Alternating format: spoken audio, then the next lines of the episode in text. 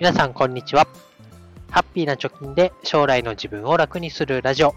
ハピチョキ、今日もやっていこうと思います。このラジオでは、2人の子供の教育費や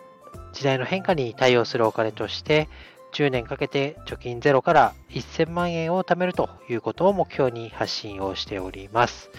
え今日はですね、え個別株を売却して、まあ、損が出ましたよと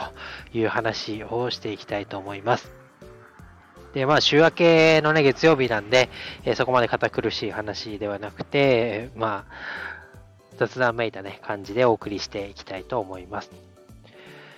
じゃ何を売ったのかというとですね、えー、私は LINE 証券が一時期こう盛り上がった時に、なんかキャンペーンをやってたんですね。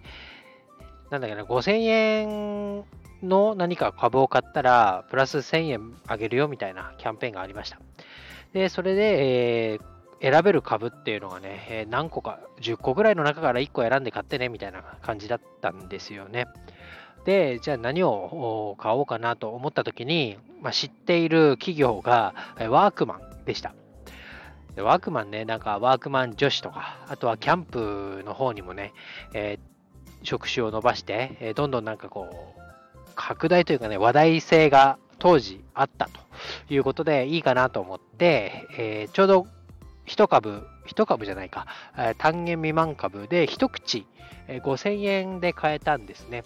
そして、キリのいいところでっていうことで、2口1万円で買ってみました。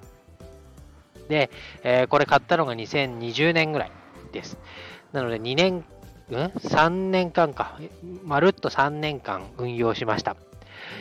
そしたらですね、えー、買っで、2ヶ月後ぐらいには1株6000円ぐらいだった。まあ、2000円のプラスぐらいにはなってたんですね。そこからですね、もう右肩下がりに下がるわ下がるわ。で、一番下がった時が3200円ぐらいになったんですかね、一口。で、これはダメだと。いうことで、まあ、ワグマンの店舗を見に行きました。そしたらですね、平日にもかかわらず、結構人は入って賑わってたんですよね。だからもうちょっと持っておこうかと。業績というかね、なんかお金が貯まってくれば、ワークマン自体の何かこう新しい手を打って、え株価もね、上向いてくるのかななんて思ってました。しかしですね、え回復したとはいええちょっと上がったんですけど、4000円ぐらいになったということで、じゃあもう売っちゃおうということで売りました。もう一つ理由があって、一時期この LINE 証券っていうのは、インスタグラムやツイッターやらでいろんなところで取り上げられて、なんか株プレゼントしますとか、キャンペーンをいっぱい売ってたんですね。ところがですね、まあ、コロナになった影響か分かりませんけれども、この度ですね、LINE 証券1月にサービス終了ということで、えー、野村証券の一部の会社に、まあ、売却っていうかね、移行するみたいな話になりました。なので、ちょうどいいかなと思って、えー、まあ別に、えー、なんだろう、損自体もね、2000円ぐらいに済むかなというところで売却しました。で、えー、なんだ、今いくらだっけな、1万500円ぐらいで買った株が8290円ということで売却ができて、え実質の損益はマイナス2400円ということで、まあいい勉強代だったなということで、まあ売っちゃいましたと。で、これをやってみて思うことは、まあね、え、今、新 NISA でもね、積立て投資枠っていうのと、成長投資枠かな？と2種類あって成長枠の方が年間240万円ということで投資できる金額も大きいです。で、まあ、成長投資枠というとなんとなくこう個別株どっかの企業トヨタとかテスラとかアップルとかそういうところを買うのが推奨されているような感じがあるのかなと、まあ、印象としてそういう印象を受けると。だけど、その個別株ってね、一つの企業に、えー、まあ、お金を託すわけですよね。で、インデックス投資であれば、S&P500 なんかもその名の通りアメリカの企業500社に分散されて、え投資されているわけです。なのでどっかが上がってもね、あ間違えた、どっかが下がっても、どっかが上がるっていうことで、なんとなくこうバランスされるような感じで運用されるんですが、この個別株ってなると、その1社にドンとお金を乗っけると。でこの1社が、まあ、極端なことを言うと、倒産してしまったら、自分が預けたお金っていうのは0円になってしまうわけですよね。なので、えー、普段から、なんだろうな、こう株に興味があるとか、えっと、このこの会社を応援したいとかいう方であれば、初心者の方でもね、え個別投資枠っていうのを取り入れていいのかなと思いますけど、まずはね、インデックス投資をやって、投資信託をやって、から余裕が出てきたところで個別株に挑戦するのがいいのかなと思いました。で、このね、株価がどんどん下がっていってる局面ですよ。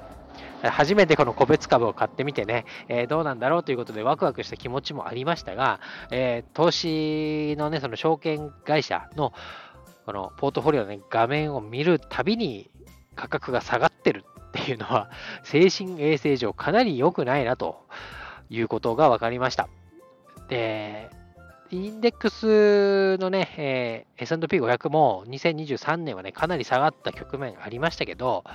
こっちはね、花からこう、20年後とか10年後とか、結構投資スパンが長い、長期目線で見てたので、まあこういうこともあるよね。リーマンショックでガッと下がってもまた回復してきたし、コロナショックでガッと下がっても今上がってるじゃんみたいな感じでね、こうなんか回復するようなストーリーっていうのが自分の中で描けてたんですけど、ワークマンに関してはね、えー、日々下がっていくし、こっから先、働く人も減る、で、なんかアパレルに振っていって、ってなると、普通のね、アパレルだけをやっている会社とも競合する。で、キャンプ道具もね、なんかコロナの時は、あ旅行ができないとか、大勢で集まって、えー、ワイワイするのが、あちょっとね、ダメみたいな雰囲気があったから、まあ、家族でキャンプに行こうとか、ソロキャンプをしようみたいな流れがありましたけど、それがね、今コロナが明けて、で、どんどんこう、海外に行こうとか、国内旅行に行こうというような、こう、人混み OK みたいな感じになってくると、キャンプ道具っていうのも、どうなんだろうというところで、なんかね、こう、先が見えなかったっていうようなことがあって、え、売ることになったということです。なので、なんかね、やっぱり、私みたいなね、こうセンスがない、まあ、パチンコやってもダメでしたし、競馬やってもダメでしたし、なんかそういうお金に関しては、もう平均を取るというところ、インデックス投資に投資をして、インデックスに投資をして、市場平均を狙っていくと。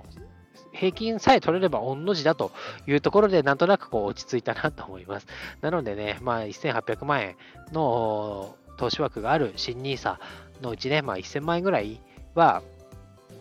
インデックス投資で、えー、入金してですね、そこでもまだ余力があると思ったら個別株に挑戦してみようかなっていうような今の心境です。ということで、これからね、新 NISA で投資を始めようと思う方は、まあ、まずは土台部分としてはやっぱりインデックス投資をしっかりやって、その上、2階建て部分の、2階部分に個別株っていうのを多少ね、10銘柄とか持ってくるのがいいのかなというような感じ、まあ、これが推奨じゃないですけど、まあ、参考程度にね、聞いていただければなと思います。ということで、今日はね、月曜日ということで、リラックストーク、マイナスが出ていたワークマンの株を売りましたというお話でした。何か参考になれば、いいねなどをしてくれると励みになります。ということで、今日は以上です。バイバイ。